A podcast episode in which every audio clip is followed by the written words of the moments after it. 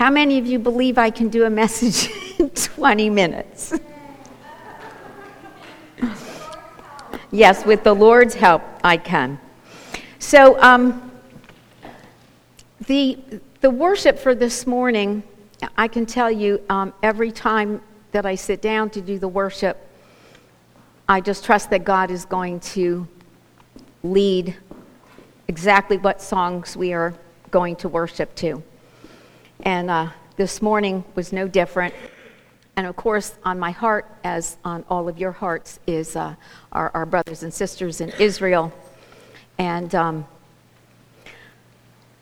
so it's been a very challenging week when we look at the news. And it made me reflect on a lot of, just a lot of my own um, experiences with the Lord. Uh, I'm not going to go into it. Most of you know my story, how I, I ended up in Messianic Judaism.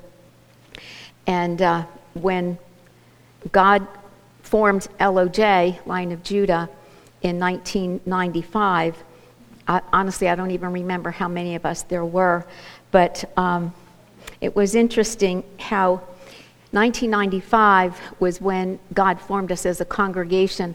Our first trip to Israel was three years later, um, which would have been Israel's 50th uh, anniversary, which was their, their Jubilee. So when I was preparing to go, um, I had been praying for a long time for a friend of mine who had become Orthodox and made her home with her family in Israel. And I made arrangements to see her. Um, I think it was one of the last nights that we were in Israel. And I didn't want to just kind of stand there looking at her. Um, and I prayed and I asked the Lord, well, you know, what, what would you like me to share with her? And um, God impressed upon me that I was to share the scriptures from Ruth 1 16 and 17. And then another friend of mine in the States who is um, also, um, he's conservative, conservadox and he, he helped me learn the Hebrew. I, I have to say, I did not memorize it, I, I needed to read it. And um, today I can only speak three of those words by heart Vatomer Ruth, which means, but Ruth said. So I'm going to read these scriptures to you because this is my story and it really has not changed since then. Most of you know the story of Ruth. Um, Ruth was um, the daughter in law of Naomi. Um, Naomi and her husband had gone to Moab when there was a famine in the land of Israel. And her two sons married two Moabitess women. And um, she got wind, she got news that the famine was over in the land and she wanted to go home. But in the meantime, her husband had died and her two sons had died. And she had told her daughters in law that they should stay behind and marry men from among her own people. And the one daughter, um, Orpah, she eventually agreed to stay. They both wanted to stay with Naomi, which, um, you know, when you think about that, um, it's a testimony as far as what a mother in law should be like. A mother in law should be somebody you would want to stay with and they both clung to her. And it wasn't until she got adamant that they should stay that Orpah decided to stay. But Ruth dug in her heels and she said these words to Naomi Urge me not to leave you or to turn back from following after you. For wherever you go, I will go, and wherever you lodge, I will lodge. Your people shall be my people, and your God shall be my God. Where you die, I will die, and there will I be buried. The Lord do so to me, and more also, if anything but death parts you and me. These are the words that convinced Naomi to let Ruth accompany her back to Israel. And these are the words that I shared with my American Jewish also Israeli Jewish friend, because these are the words that the Lord asked me to share with her, not in English, but in Hebrew.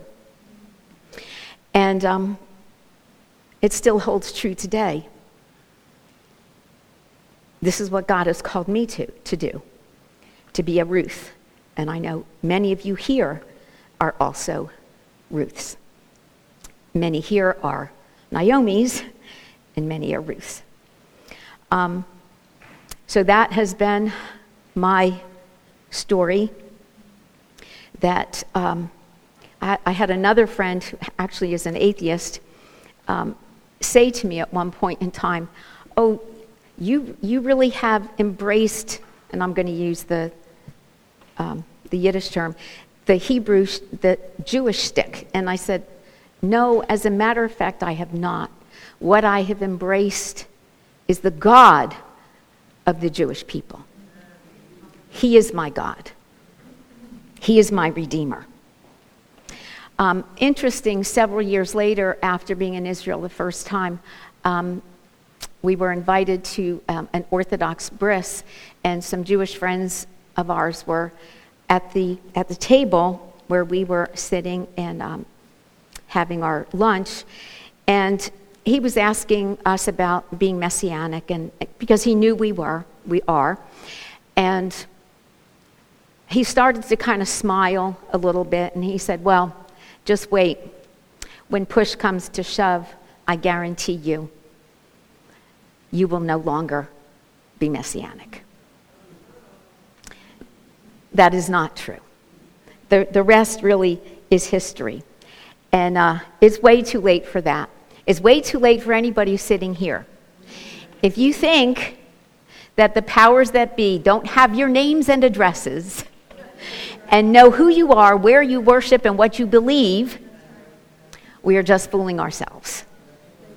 And so today I say this, and I, and I got this, I kind of borrowed this from a former president that I remember when I was a young girl, um, and this, and his name was um, John F. Kennedy.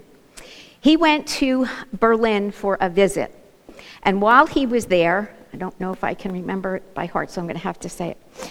Um, he gave a speech in Berlin. This was just when the Berlin Wall had been constructed. And he was going there to encourage the people of Berlin. And one of the most famous phrases of his whole speech, he spoke in German and he said this Ich bin ein Berliner. He said, I am a Berliner. And of course, the people just broke out in applause because what he was saying to them is, I am you.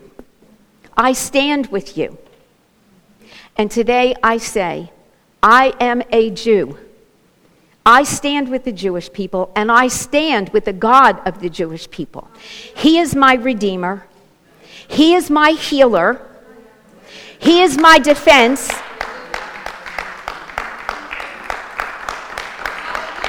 And He is your defense, He is your God, He is your healer, He is your deliverer.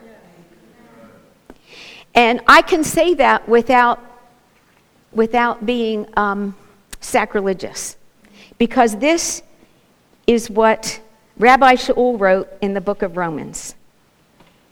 He is not a Jew who is one outwardly, nor is circumcision that which is outward in the flesh. But he or she is a Jew who is one inwardly.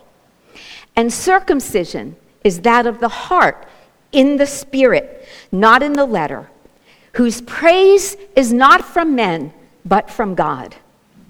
That is why I can say, I am a Jew. Because God transformed my heart the day that I gave my heart to Him. He circumcised my heart. He gave me a new heart, He gave me a new life. And there's no going back. There's no going back in who I am in Messiah, whether I call myself by Christian or Messianic or just a child of the living God. There is no giving back, going back, because there is no other life that I would rather have than this life as a daughter of the Most High God. He is our defense. Praise God. And when Rabbi Shaul said that about the circumcision of the heart, he was simply quoting Torah. And as you all know, I said that going forth this year, uh, we will do the cycle of the Torah portions. And um, we'll get to Deuteronomy at one point at the end of the year.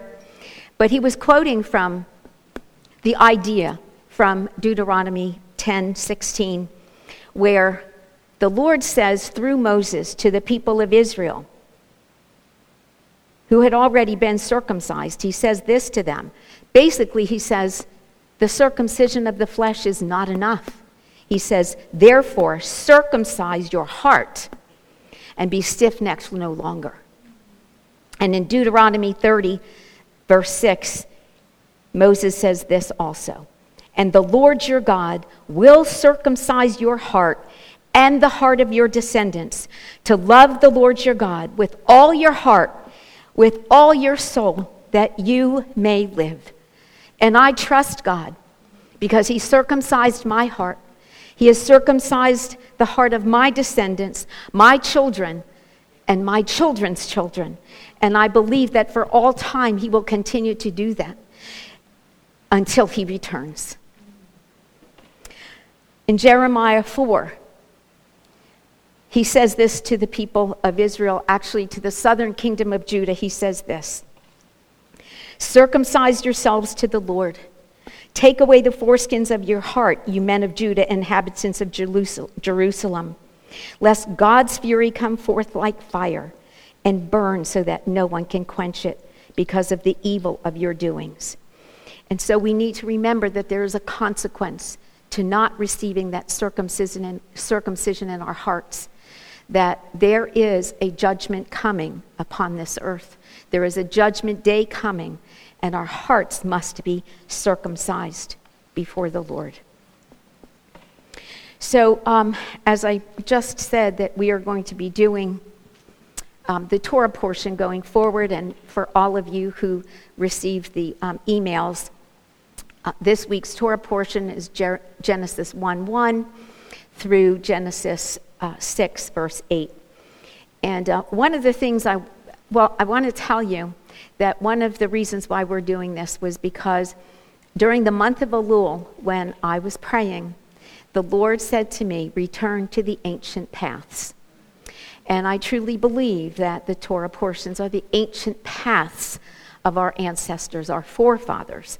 And so it, it, it is a blessing and a privilege to be able to go back to the ancient past and look at these scriptures. And typically, if you do just the Torah portion, it will take you less than 20 minutes. If you add on the Haftorah and the Brit Hadashah, it will take you a little longer. But 20 minutes is not much time to give to the Lord in a week. And if you meditate on these, it might take you an hour. An hour is not much time to give to the Lord. And if you read them every day, it may take you several hours during the week. Several hours during the week is not much time to give to the Lord. So I, I encourage you to, uh, you know, to, to, read and to study the Torah portions. Um, typically, when a Torah portion is taught, it's not the entire Torah portion. We'd be here for several hours if we were to look with a magnifying glass at every single scripture from Genesis 1 1 to Genesis 6 8. So the Lord put on my heart just five verses. And it is Genesis 1 1 through 5.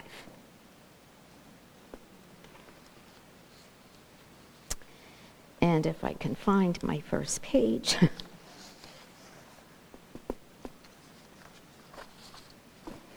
Okay, here's my first page.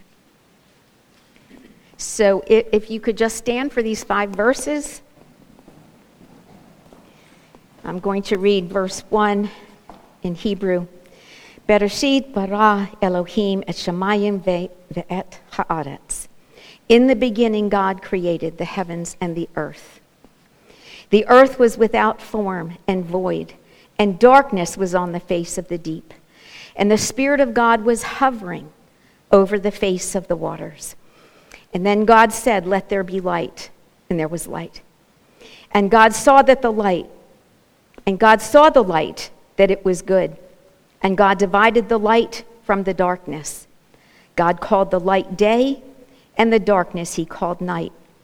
So the evening and the morning were the first day. Amen. You may all be seated. So, I want to begin by saying this. The first recorded words of Adonai in Scripture is this Vayomer Elohim Yehi Or. Let there be light. Those are the first recorded words of our God in Scripture.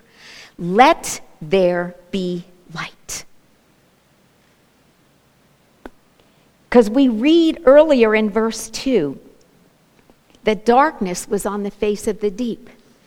The first thing that God wanted to do was eradicate the darkness. It is still what God does today. And it is what God has called us to do to be His light, to eradicate the darkness. And so He said those words let there be light. And the word, the word let is a command. It is a demand that something be not prevented or forbidden from coming forth. So, what God was saying is, I command that light not be forbidden from coming forth. And as my good friend Rabbi Peter says, let there be light essentially means, what the hell happened to the darkness? Those are Rabbi Peter's words, not mine. I'm quoting him. I love him because he tells it like it is. Yes, he does know the word. And so, as I meditated on this scripture, let there be light, and there was light, and God saw the light that it was good. The light was good. And the light was good because it dispelled the darkness. That's why the light was good. And I immediately thought of another scripture. John 1, again, verses 1 through 5. In the beginning, same three words begin the Gospel of John as begin the book of Genesis. Bereshit, in the beginning. But this time, what's written is, was the Word. Bereshit hadavar. In the beginning was the Word. And the Word was with God, and the Word was God. He was in the beginning with God. All things were made through him, and without him, nothing was made that was made. In him was life, and the life was the light of men. John really could have started the first verse in his gospel with these words In the beginning was Laor, the light. Because we read here that he is the light of men. He is the Word, but He is the light of men. And that light shines in the darkness, and the darkness did not overcome it. And when I think of Yeshua's light, and I'm taking some liberty with the word. I don't know, I, I, didn't look up the Greek word for comprehend or overcome. But the way I looked at it was this when the light shines in the darkness, the darkness remains separated from the light. The darkness remains separated from the light, just as it remained separated from the light in the first few verses of Genesis. The darkness never came back and engulfed the light. And so it is with the light in each one of us. That when we walk in the light as He is in the light, the light in us never goes out. But like the virgins in Matthew 25, there is one thing that keeps the light burning in us, and that is the oil. The oil of the Ruach HaKodesh, the oil of the Spirit of the living God. And the way that oil is renewed in our lives is, you know, worship, praise, reading the Word, studying the Word, and communicating with God. Whether it's formal prayers or whether it's just talking to God in conversation, this is what keeps the oil flowing in our lives. You know, in, in the New King James Version, there are 278 references to light. In Isaiah, I think there's 25 references to light. In the book of John, there's 20 references to light. And those are the two books that have the most references to light in all of the scripture. I want to share with you just a few things that I learned about the light. The removal of light was the ninth plague of the ten plagues in Egypt. There was no light where the Egyptians lived. They could not see one another. No one rose from their place for three days. The darkness was so palpable. Do you remember reading that? They could feel the darkness. It was so deep for three days. But all the children of Israel had light in their dwellings. All of the children of Israel had light in their dwellings. Why did they have light in their dwellings? Why did they have light in their dwellings? Yeshua was with them. And what, do, what else do we know about the light? The Lord said that He would follow them in a cloud by day, in a pillar of fire, which is light by night. He never left them. And we know that when the children of Israel left Egypt, they left as a mixed multitude because the Egyptians saw the greatness of the God of Israel. And they said, like it says in Zechariah, let us go with you because we know God is with you. They didn't know that scripture. Nobody knew that scripture until maybe a thousand years later when Zechariah wrote them.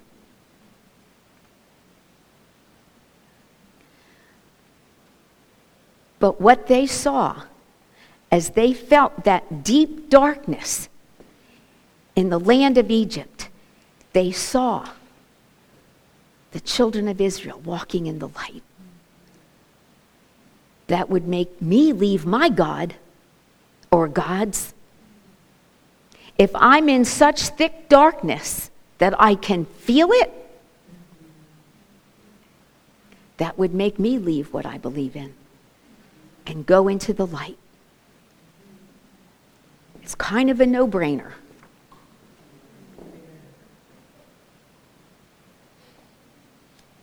The last scripture from the Tanakh that I'm going to share is from Exodus 14. And the angel of God who went before the oh this is they're at the Red Sea.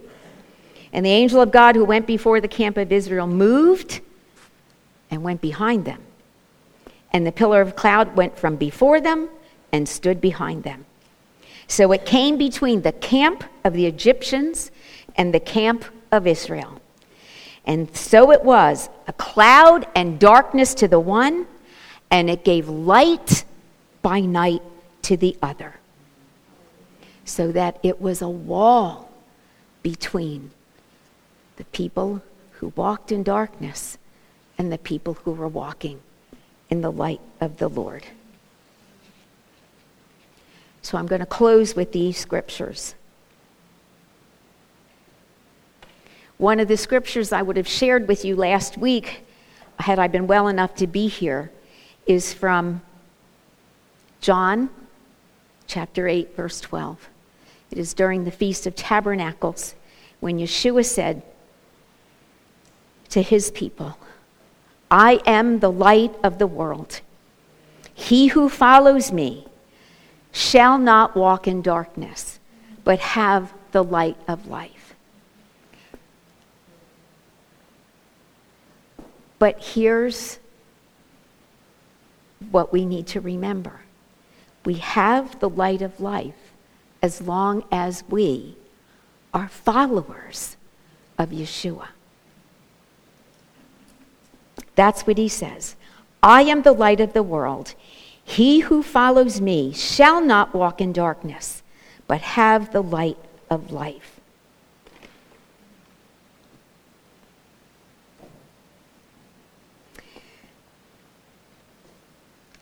And in Matthew 5, beginning in four, verse 14, he says these words You, we are the light of the world.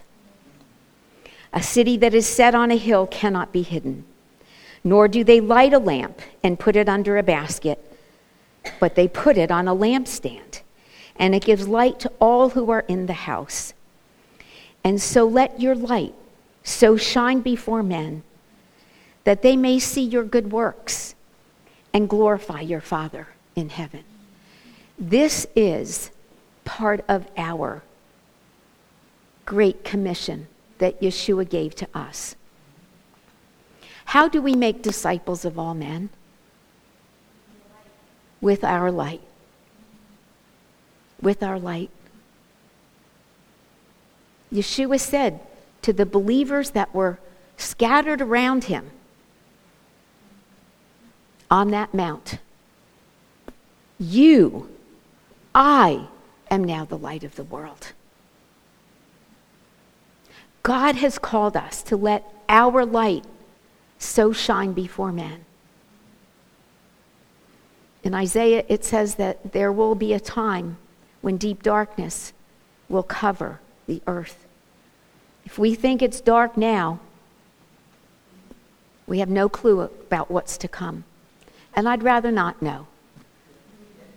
Let me take it one day at a time, just as Yeshua said in Matthew 6. But he called us to be lights in this world. The very first thing that God created was the light. He called his son to be the light of the world, and he left it to us to be his light in this world so that our light will so shine no matter where we go, no matter what our circumstance is, no matter who's made us angry, no matter if we got up on the wrong side of the bed, no matter if we woke up with vertigo, no matter if we woke up with a cold, no matter what we woke up with or didn't wake up with, the command remains the same. You are to be a light to the people who are dying. Whether you like the people that are dying or not.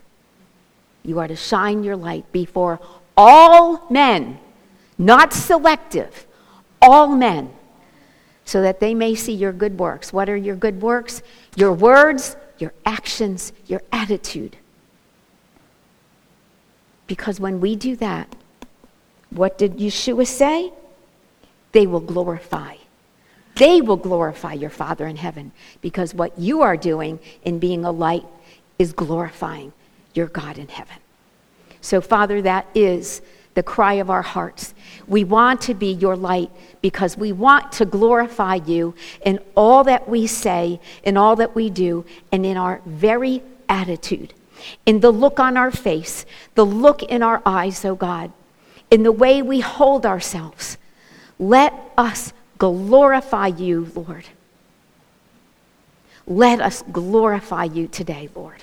Wherever we go, whatever we do, let us glorify you. Let us be the light, O oh God, that you've called us to be. We long to be your light, Father. We don't want to hide our light out of fear. We don't want to hide our light in our anger. We don't want to hide our light under our circum- because of our circumstances. We want to be a light on a hill for all to see, oh God. So I ask, Lord, for all of us here that we daily, Lord, would receive the oil to keep the flame burning in these lamps within our hearts, oh God, that we may be your light upon this earth to both Jew and non Jew. For we declare, Lord, for we are not ashamed of the gospel, because it is the power of salvation to all who believe, first to the Jew and also to the non Jew. And may your name be praised and lifted up for all time. For you are good, and your mercies endure forever. And all God's people said, Amen and amen.